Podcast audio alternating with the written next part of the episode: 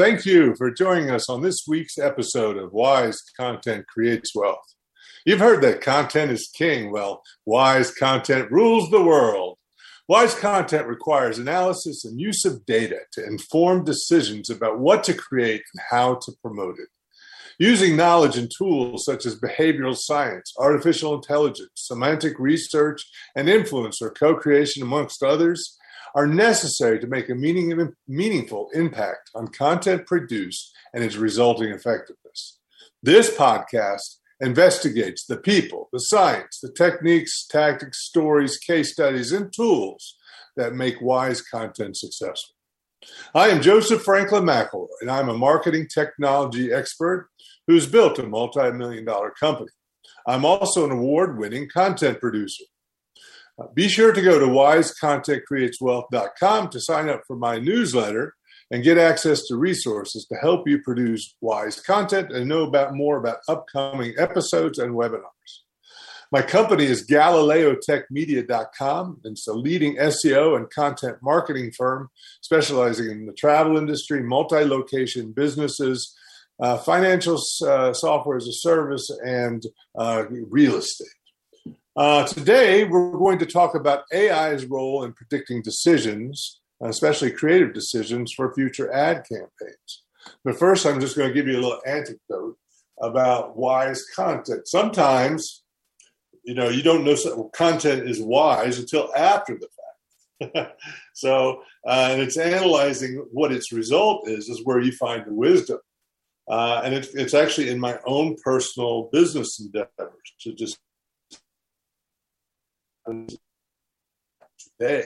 Um, another podcast called Gateway to the Smokies. I own a uh, motel slash resort in the Smoky Mountains of North Carolina. In fact, it uh, it was my homestead growing up, but now I have uh, taken it over along with my wife, and we're uh, been renovating it and, and, trying to build it into something in a town that had seen some better times um, but which seemed to be you know happening now. It's called Maggie Valley, North Carolina. So anyway, this podcast, I would have interesting people come on to talk about various aspects of the cultures of the Smoky Mountains, and I had a, a man on there named Bob Plott, who is um, family brought the Plott Hound to North Carolina, uh, and actually to the United States, and it's a state dog of North Carolina. So I thought that would be an interesting um, uh, you know, a segment for the show. So he comes on and we have a nice conversation. So analyzing after the fact, both on the site and podcasts,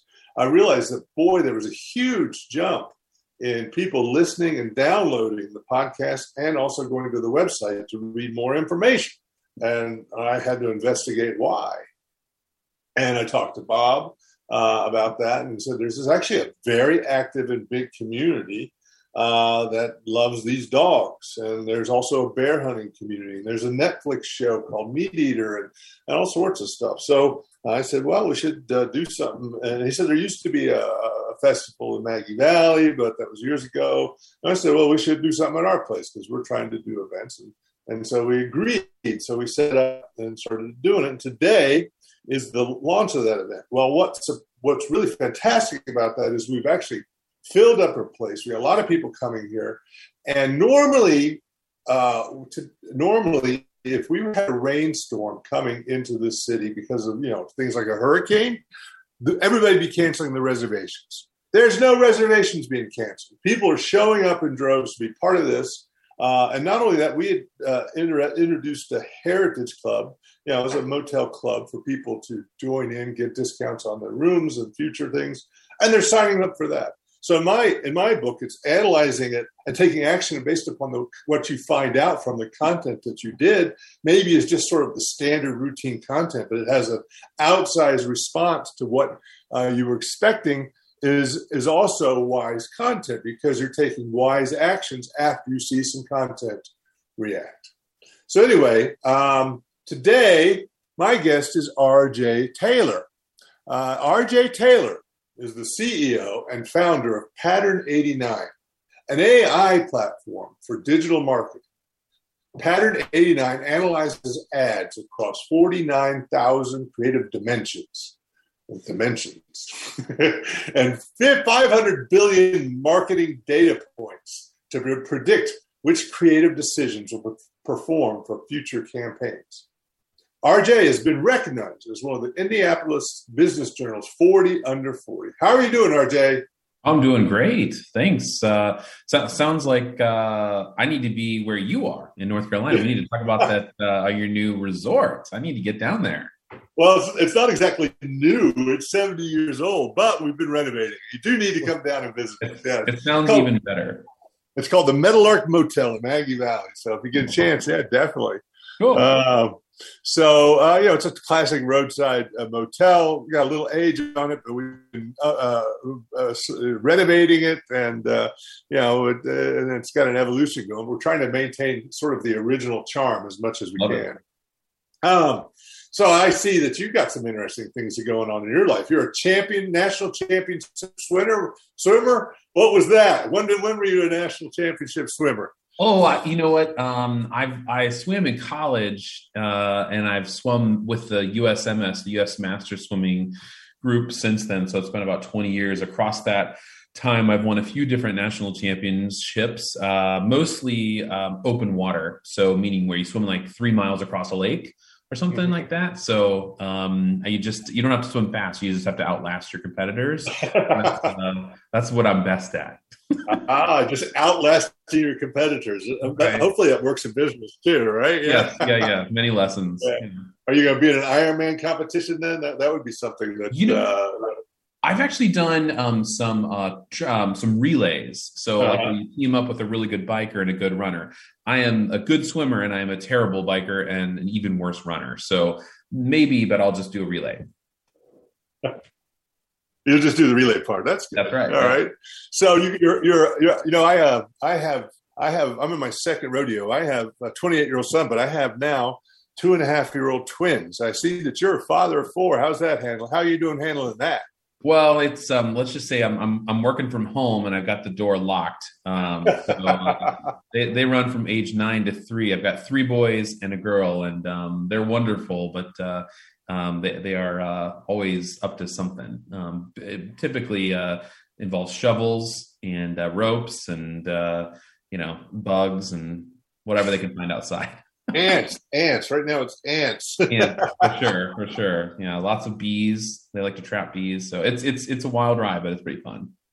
And then I saw another opportunity to promote my resort when I saw what was another one of your uh, one of your uh, points uh, of interest. You know, the Smoky Mountains is great for bird watching, right? It's like got hundreds of species, unique species, and you're a bird watcher. Have you ever been to the Smoky Mountains? I have. I've been. Yeah, I've been fishing in the Smokies before, but never bird watching. And I'll tell you, it's my kind of my COVID hobby. Um, and uh, I just started getting more and more bird feeders around my house, and um, it's turned into kind of a, a family pastime at this point.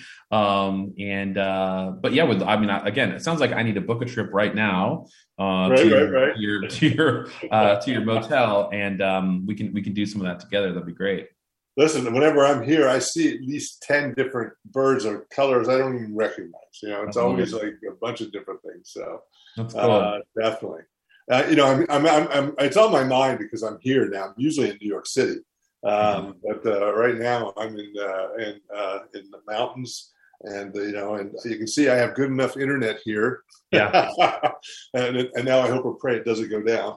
Yeah. No, but anyway, so um, I was I was saw uh, so I was going to talk about your resume. So I saw your resume. You were with exact you know you came out of college, got into you know some companies. You got into Exact Target, which grew grew and grew and grew, and you grew with it like for nine years. And it was mm-hmm. acquired for Salesforce for two point five billion, and then you were there for a little while after. Um, but that's not the thing that interested me. I, I, yeah, I want you to tell me a little bit about that. But what interests me is that you got a Master of Fine Arts in English at the same time at DePaul University. Now, yeah. why? How did you? Yeah. You know, you know, when I graduated from college, people would ask me, "What do you want to do with your life?" You know, everybody asks that question, and I always answer the question as, "I want to be an entrepreneur and I want to be a professor." And um, it seems like kind of you got to pick one of those two and i didn't. Um, and instead i said i want to do both. And so when I was working at Exact Target, I learned all about entrepreneurship, about tech, um, and at the same time, I, that I was kind of nagging. That other side of me was nagging, so I um, got into the um, MFA in, in, English program at Purdue, and uh, I live in Indianapolis, which is just about an hour and twenty minutes. So I would just commute up there to sometimes three days a week, and because I was working in tech, I could work from the Panera or from the Student Union building and take classes and do both. And I was single at the time, so I just worked and uh, went to school for three years and got that master's degree. And it's kind of amazing how what I learned from a creativity focused, uh, creative focused master's degree, and then my experience in tech have blended together with um, you know blended together in kind of an amazing way. And it's really helped with pattern 89 because that's where we fuse. I mean I, we're jumping ahead on the resume but um, you know I, I, I had someone tell me you know the old cliche you don't have to think in black and white you can actually think in gray.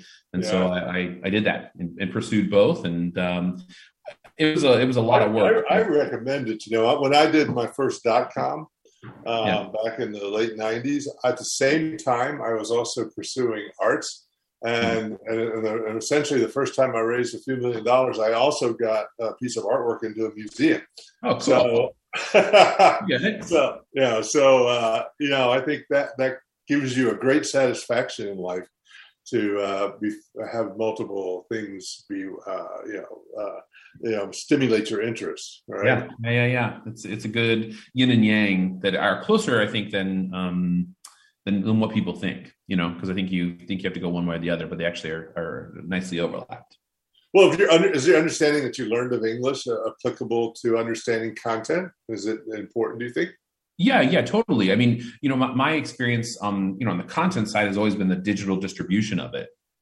So, um, you know, exact mm. target was around emails, email, you know, email marketing. Then it was around landing pages and about microsites. And then I got into the mobile space around how do you shrink content to text messaging or MMS or mobile um, apps, that type of stuff. And so it's all about how do we get that content into the format that people want to um, um, receive it in, you know, along the journey there with your customers. So it's um, it, it is tightly aligned um, from from my perspective, and uh, you know, getting creative in the ways that you're saying the same thing across multiple formats is is kind of the name of the game. Yeah, I mean, in our in my in, you know my business, you know the you know when you you know even simple things that people think about like doing um, doing link building. You know, there's so many people out there doing link building with really bad content, really bad, written, badly written emails, and badly written um, you know uh, uh, posts to go with it. It, right. it, can, it can, you know, the reason that people don't have success a lot of times is because of the English, the the story, whatever's being yeah. told is not well done. So uh, I would think an English, uh, English uh, MFA in English would be great at telling those stories. Yeah, yeah, yeah. You know, it's it's um uh um it's about storytelling. It's about economy of words. It's about efficiency. It's about not sounding like a robot. Yeah. um, and not sounding clunky. Um, and then on the other side of it, you know, with with any degree like that, you do a ton of reading, like just a almost more than you can handle. And so um, you know, as these new technical protocols come out, it's just about reading the stuff and then yeah. distilling it down into that content that they can distribute. So one of the things I did while I was at Exact Target was I became an expert in CAN spam, the CAN spam legislation, uh-huh. and then um, also in all the text messaging legislation um, and uh, all the protocols and that type of stuff. And so it's just about reading it and then distilling it into three to five bullet points that marketers want to digest. And um, all right so, um, so when we come back, uh, I want to talk about what pattern 89 is. All right, we might as well get into the meat of uh, what you're doing these days and how you got there.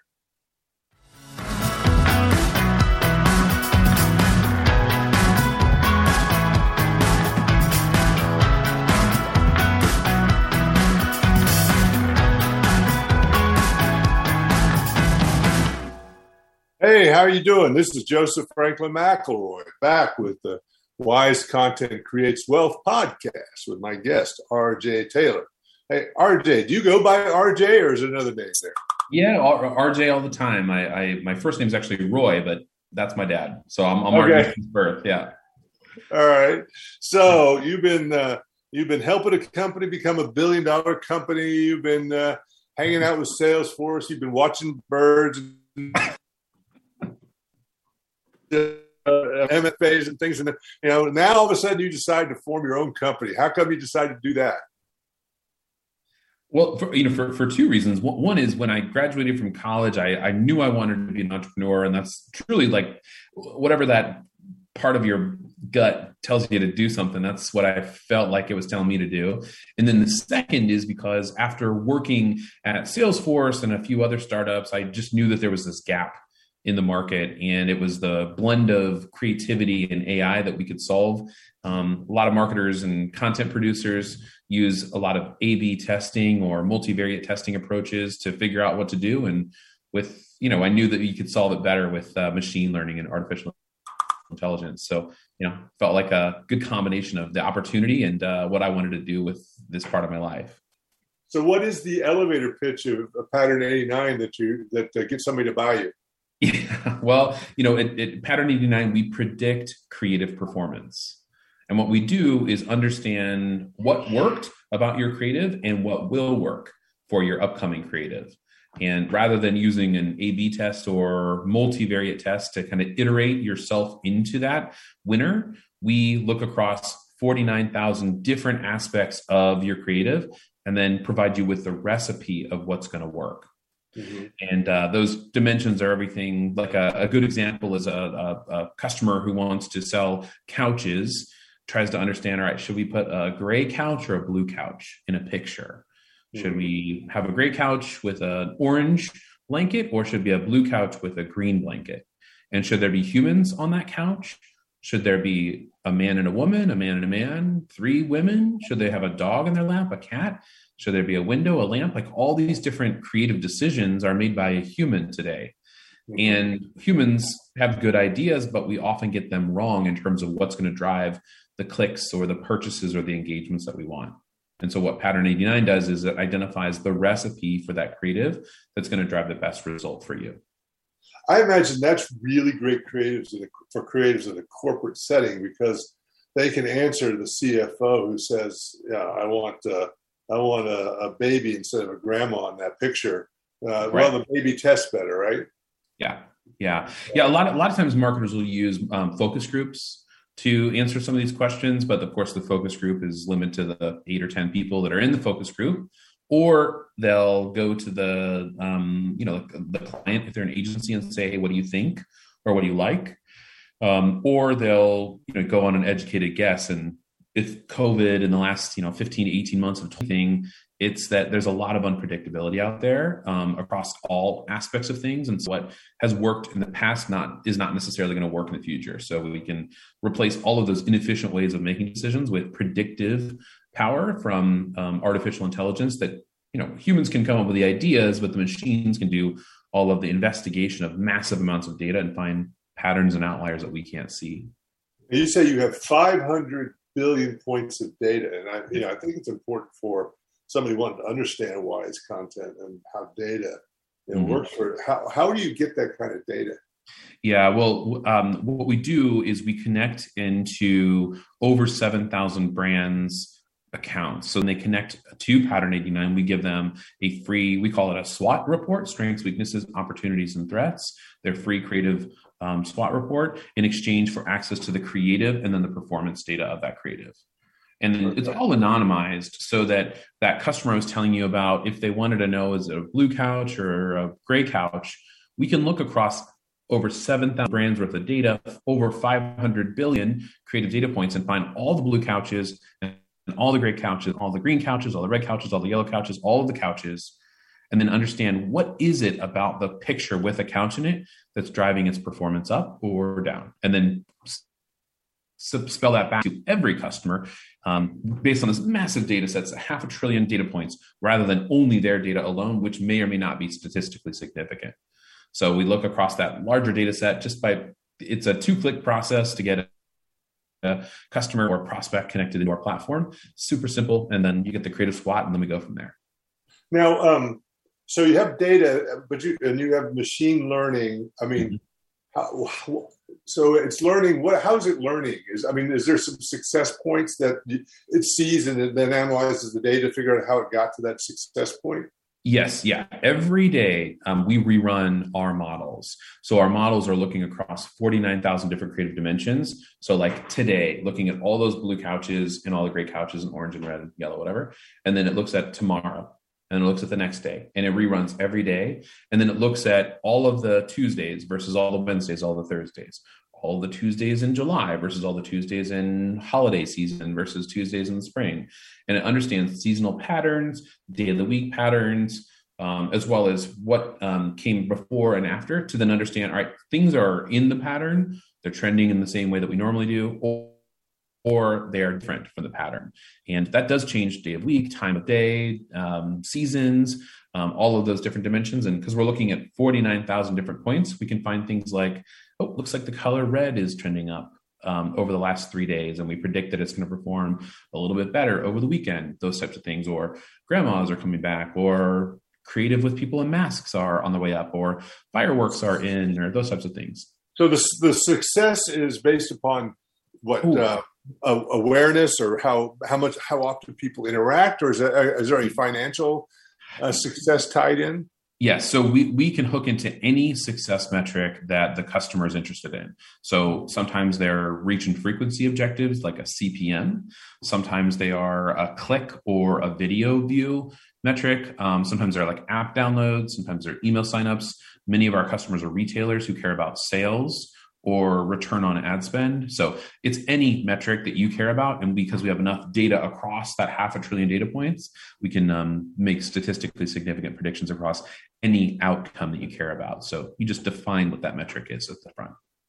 Cool. Well, yeah. it must have been it must have been a challenge to get all those metrics. I read somewhere that you actually you guys went out and got your got you know by sort of brute force method your first 500 customers? It wasn't like you just went somewhere and got 500 people to give you all that yeah. data. yeah i mean uh, i joke that i went door to door. Um, virtual door to virtual door but uh, i'm called up a bunch of customers that i used to work with and said, Hey, I'm building this new platform. We're going to be anonymizing data. And the only way this works is if we um, get a large enough data set. Would you give me access to that anonymized creative data and performance data? And in exchange, I'll give you a report. So did that a, a bunch of times and then we built a system that did it. So it's, uh, it was definitely a brute force. Um, how, long you, how, long did it take you to get that? that, that about two, about two years. Really? So you really spent two years just yeah. Uh, to get to, to get to there. yeah, yeah. So we've been business uh, almost four and a half years. So since that two year point, we've been really, really um, going strong because we now have enough data that we can make predictions that customers care about. Well, is there any prediction that you're particularly proud of that was success for somebody? Well, you know, um, uh, we worked with, um, yeah, so a, a, bunch of them actually. Um, we worked with a number of brands to get them back on track after COVID decimated their businesses to understand how to actually get the lowest cost for their performance. Um, brands ranging from um, fitness brands whose businesses truly were decimated, um, some uh, uh, um, restaurants, as well as retailers as they went online. So we could identify everything from whether or not they should have a mask present in their ad um, to uh, what are the things that are actually trending up. But I think actually helping people through this pandemic time is what I'm most proud of. Well, all right, that's a great story, actually.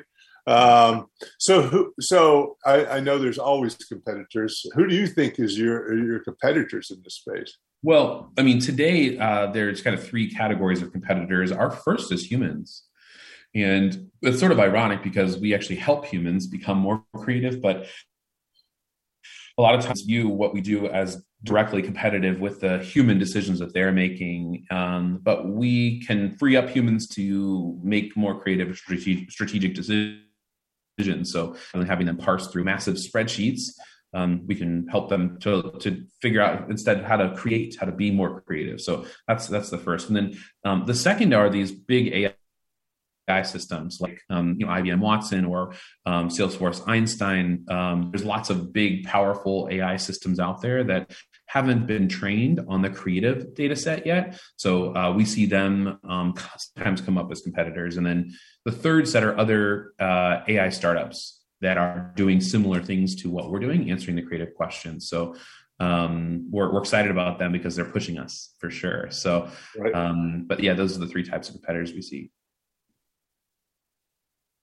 One is MarketViews one that's uh, slightly a competitive, or is that uh, uh, am I misreading, misreading that one? MarketViews.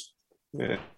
Oh yeah, um, yeah, potentially. I'm not familiar with them, but um, um, they, they they they may be uh, a competitor on the creative side for sure. All right, cool. Well, you know, when we come back, I want to pick your brain about AI and content and marketing in general, and let's uh, you know talk about what might happen in the industry and and where you guys maybe see the future. Love it.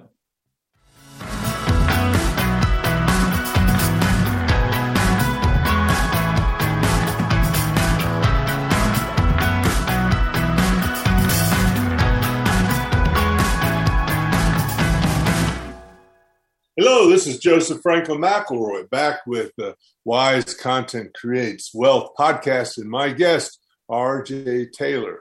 So, RJ, um, where do you see AI's role in creative marketing? Well, I, I um, yeah, I think that we're actually seeing just the beginnings of AI and creativity come to light. Um, you know, you can look at uh, like Sotheby's just sold its first seven-figure AI-generated art um, in the last six months. Um, and then we see AI um, do you know writing things with platforms like OpenText and um, X.AI. Um, th- those platforms are are actually creating content now, and we're seeing art and creativity, and then things like deepfakes. So it's all kind of a long way to say that we're we're seeing it actually enter in your AI enter into the creative space from a, a bunch of different angles. So I think we're at the beginning. Um, and there's lots Oops. lots of question to be allowed that type of stuff, but just the beginning, but it's like um, uh, the beginning of seeing it really permeate a lot of creativity aspects. Would you, um, it's interesting, this the seven figure art sale. I actually hadn't heard of that. I heard about NFTs being something, but yeah. Um, would you say that it's the the the end result that that was bought for seven figures, or was it the algorithm that was bought for seven figures? Well, I, that it, that is a good question. I mean, in this case, the the um, the output, the the art piece, was actually purchased for um, you know for that amount. Um, but I think you're maybe I don't know if you're asking me, but I think that the more valuable piece is the tech that actually created the content because um, we're seeing more and more of of uh, of, it, of, of that being interested. Like, how, how do we actually replicate the human brain in a way? I mean, I'll have to go and see. Have to think the concept of art that maybe it's beautiful. Is it a painting or something like that? I don't know what it is. I, I yeah, really yeah, it is painting. So now you got my you got my head going around and around. well, I love that you're using that. I love that you're using that term. Is it beautiful? Because that's where the subjectivity comes in and like i don't really think that it's beautiful but like some people do and that's that's like a funny it's just a funny question because i think the definition of beauty is is what we're up against like what do people think like some people think that jackson pollock isn't beautiful you know yeah. but like i don't know it looks like splatter paint that like my well, this is a, and, you know, and, and, and, art world has gone has, has gone away from beauty as a standard of high art, right? Beauty yep. is you know looked down upon a little bit in terms of being a metric to measure. So craft is not nearly as um, you know uh, elevated as it once in earlier centuries was. So you know, yeah. I was wondering if it was bought for its craft or if it's bought for the, uh, some sort of conceptual, and how then was the concept concept created, or was it just the concept itself of AI creating something? I, and then I was wondering, well, now what is it creating that made it, the concept see so seem so stupendous? So you got my, it's like a whole, it's a whole yeah. investigation. I'm gonna, the minute I get off here, I'm gonna be like going crazy, looking it up, yeah. see what's going on. yeah, yeah, well, there, there's there are more and more um, folks who are manipulating AI to create or kind of curating AI content, like AI created things to say this is cool, this is new, this is the new way of thinking. Um, or thinking in quotes, I guess. But um, yeah, I think that AI driven creativity is where we're headed, um, where AI can inspire or react to or assist humans, and then kind of the next version of of creating. Because ultimately, machines can't think. You know, machines don't have memory, they don't have emotions, those types of things. So all that they're doing is trying to replicate what humans have programmed to do. In a way, you know. So uh, humans, I think, are, are the ultimate creators, but then AI can be um, an assistant um, or a tool along that journey, and then we'll see what the outcomes are. Right now, AI is pulling from data, right? So the data is, is past information. I mean, even even if it's a, a microsecond uh, in the past, it's still past information. So it's working on everything past, right? It's uh, can it take what it, can it take deductions it's making and create that as future data? Well, that that's that's a question. Like, um, I don't know. Is I guess the the short answer. It can predict, but like when we talk to customers about our platform, it has an accuracy rating associated with it, so it's never 100% accurate. So yes, it can predict what the future will be, but it's not at 100%. And so right. if we tell, you know, any statistical model has some sort of error percentage in it. And that's where like there's a question or a, a, a, an issue. So like if you can create massive amounts of content that gets great results, but 5% of the time it doesn't make sense, are you comfortable with that? Or what's your threshold? Does it have to be 99% or 99.5% or something? And like even humans make spelling errors or um, modify like i think they're homophones like there there and there you know? So they might like uh, spell them wrong. Um, and like we are tolerant as humans of human spelling errors but it seems that when a machine makes the similar error humans are like see ha it's not accurate. I knew it wasn't going to be accurate you know so it's the funny like we have an expectation that ai generated content or creativity generated by has to be 100% accurate but we like let humans make mistakes but not machines well you know um, i just which actually yeah. Well, the, the, the, interesting thing that you know, you know, you talk about mistakes and humans make mistakes, and then you know, sometimes you know, when a human makes mistakes, they internalize it and they like it, right? Yeah, and, we're right. Yeah, and they and they um, you know, for example, who could have predicted Lil Nas doing uh, you know uh, that that uh, yes. rap country song, right? Yeah. Other yeah. than himself, because he liked it, right? He had to have been playing around, experimenting, and decided he liked it. He said, yes. and he said, "Well, I think other people will like it." And then he planned a whole thing. He did social media, he did all sorts of stuff, and nobody would have given it any kind of possibility. Could AI have done that? Well, I mean, no, not without human curation. Like I think that we as humans have to understand what the mistakes are, whether they'll fit in or not fit in. And like from a marketing perspective, we have our to worry about our brand identities, those types of things. And so um, the variant or the variations, AI could generate those variants, but the human has to select um, what risks they want to take with those variants. Um, so I, I, think that you have to have the, the human intervention um, from a creativity standpoint or how to position. And even what you just said about Lil Nas, um, which I love that we're talking about this. Um, um but you know, he planned it. He planned yeah. a social media presence. He planned how to position it. Those types of things, and all of that is the human experience that has to be curated or managed by a human, even if an AI bot or something computer generated was new enough or interesting enough. It has to be kind of positioned in the right way. So that uh, you know that uh, you know that, that that it's a good that was a nice little uh, roundabout way to get to my question about what is uh, AI good at and what are humans good at, and I think that you know uh, you know the I, the idea that uh, you know the, this curation is a good differentiation point, right? Yeah, yeah. I mean, curation. You know, there there's judgment in that. Um, you know, AI is not good at ethical decision making. Um, you know, they're like classic examples of now of like AI um, in self-driving cars that can't tell the difference between like a snowman and a real person. Um, mm-hmm. Those types of things. Um, and you know, therefore would run over um, a real person.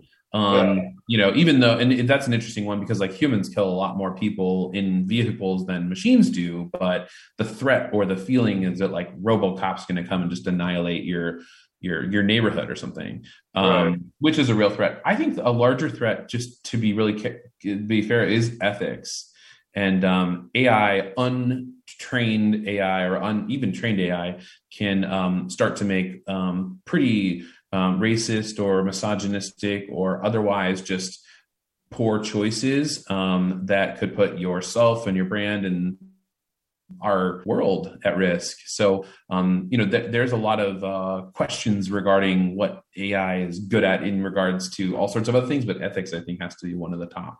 Things is that, that because the, is that because the the is that because the algorithms or the data has the the uh, the, uh, the bias? It's both because the the a, a lot of the, for example, the facial recognition algorithms that are being used widely have been on white male faces um, and can't recognize um, other types of faces, and therefore it um, is either you know so then it, it, it is is biased effectively towards one or more types of faces, um, and without that training set rich in its um, representation, there is uh, a gap and then the people who program the algorithms that go across that data set um, also tend to, um, you know, in the tech world, we send we tend to see a certain type of person working there historically as well. So it's the, there's um, representation problems in the data set itself as well as with the programming of it, and so that creates some real problems. Um, I can go into all sorts of examples there, um, yeah. but uh, you know, brands got to figure it out. So uh, in the current in the current uh, parlance parlance of today, the AIs are colonizers. yeah, yeah. I mean, it's it's yeah, but it, it, the tricky thing is that the human or the brand will be held accountable for it, even if we say, "Oh, the AI did it" or something. Nope, we are responsible for it. And how how do you, Pattern eighty nine, deal with that ethical concern well, in your AI?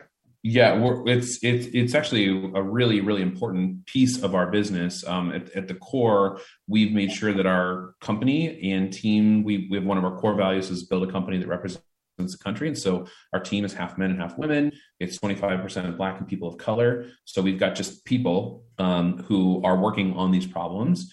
Um, the second is we um, remove all racial and um, ethnic markers from our data.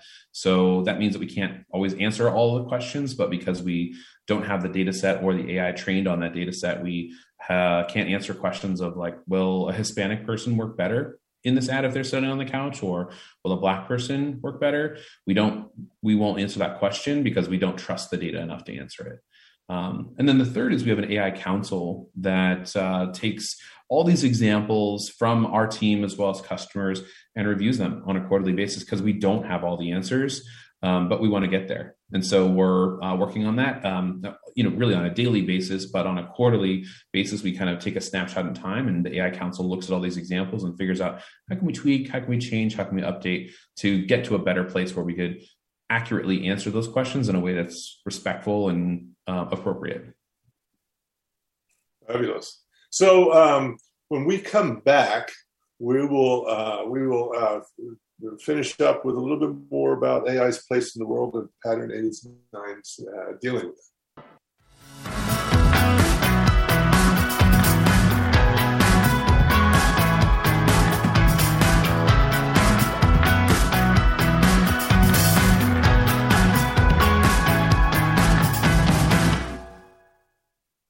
This is Joseph Franklin McElroy, host of the Wise Content Creates Wealth podcast, and my guest, RJ Taylor.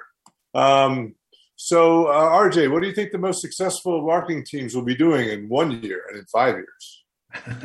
well, in, in one year, they'll have completed their kind of first test runs of AI as a part of their marketing stack um, you know, the, now's the time to have those experiments in place, try things, um, because in, in five years, the marketing team that hasn't done that isn't working at that company anymore. um, you've been left behind. Um, you know, I I, uh, I worked in the mobile space when the iPhone first came out, and in 2007, and one of fame, I have very few, but one is that I was third in line for uh, an iPhone um, when they first came out. And at that time, 12% of the US population had a smartphone device, like that was internet powered. They were all Blackberries back at that time. And nowadays, we talk about mobile marketing just as part of our marketing stack. And that's from just from 2007 to 2020. Like crazy how much things have changed in 14 years. And I think in five years, nobody's going to be asking you, like, hey, what's your AI strategy for marketing? Everyone's just going to be assuming that it's embedded. And um, in the same way that you don't say, hey, what's your mobile marketing strategy? You just say, what's your marketing strategy? And of course, it's mobile. In five years, we're going to be saying, tell me about your marketing strategy. And of course, you're using AI. So I, I agree with you. I think that, you know, and SEO, especially since I think COVID has just accelerated dramatically. I mean, yep. I would probably be thinking about all the AI stuff that we're doing now for yeah. SEO uh, if that ha- if it hadn't happened. So I yes. agree. yes. Yeah. Uh, what, what, do you think? What will think? What do you think your uh, mo- uh, evolution will be to meet that changing marketplace? Yeah, so you know, t- today we um, predict um, and analyze creative across some channels, um, doing it across all channels at that point. So um, we can understand, you know, what uh, you know as we think about marketers think about all the different touch points that a marketer might experience our brand we'll have built our software out so that it can analyze and predict across all those touch points with nuanced um, answers across each of them. I also think that our platform will go from just um, creating recipes to actually executing those recipes, meaning using natural language generation or NLG as well as GANs, which are those um, uh, those those application or the application of AI that actually can generate content that meets the recipe. So it'll be auto generated content, auto generated um, imagery, auto generated um, gen- auto generated video um, based on that recipe, and then it'll really be about curation, ethical judgment, emotional um, review, and brand management um, on the marketing side. So um, we'll we'll have built it out to that point. Who should reach out to you right now and oh. work with you? Well, you know, um, uh, we we work with about half half and brands and agencies. And um, so if you're a you know director of digital or um, um, a head of creative um, at a brand or a, digi- uh, a digital marketing agency, you should talk to us or you should be investigating space. We have a number of different free resources, or I can point you to some great groups like the Marketing AI Institute, um, just because everybody needs to be learning about this stuff. But um, brands or agencies that um, are, you know, really want to stay ahead of, of uh, the, the, the coming trends on AI. Cool. And how does somebody uh, follow you or contact you? Yeah, pattern89.com is the best spot there. Um, you can also email me. I'm RJ at pattern89.com um, and I'll get you to the right place or answer your questions directly. So um, we're on Twitter and Instagram and Facebook, and we um, we post some fun stuff out there because we can cull all of that um, uh, creative data and then find um, all sorts of random things like uh, what ice cream is going to be trending or those types of things. So it's kind of a fun uh, follow as well. Cool. Well, thank you for being on our show today. Hey, thanks for having me. I uh, appreciate it. Very informative uh, and very interesting. And you've given me a lot of things to go look up now. okay. All right. Well, I'll, I'll be down at, the, at your motel here sometime soon. So can't wait to That'll be good. You're always welcome. Thank you. Um, so I just want to close and remind you that I am, uh, you can go to wisecontentcreateswealth.com to find out more about this podcast. You can also see the live Zoom stream on uh, uh, facebook.com slash wisecontentcreateswealth. We're on the talkradio.nyc network for live audio every Friday from 1 to 2. Uh, and uh, I recommend uh, you come on and listen to us. There's also a lot of other great shows on this network, all live. I think the one that precedes precedes us is Entrepreneurial Web, which is a is a is a decent, uh, really nice show, um, uh, talking for, for, small businesses and understanding things that you can do to be successful. my company, uh, since 2014, is, is Galileo Tech Media, has provided a suite of global clients managed SEO, and content marketing services, ensuring maximum visibility in organic search.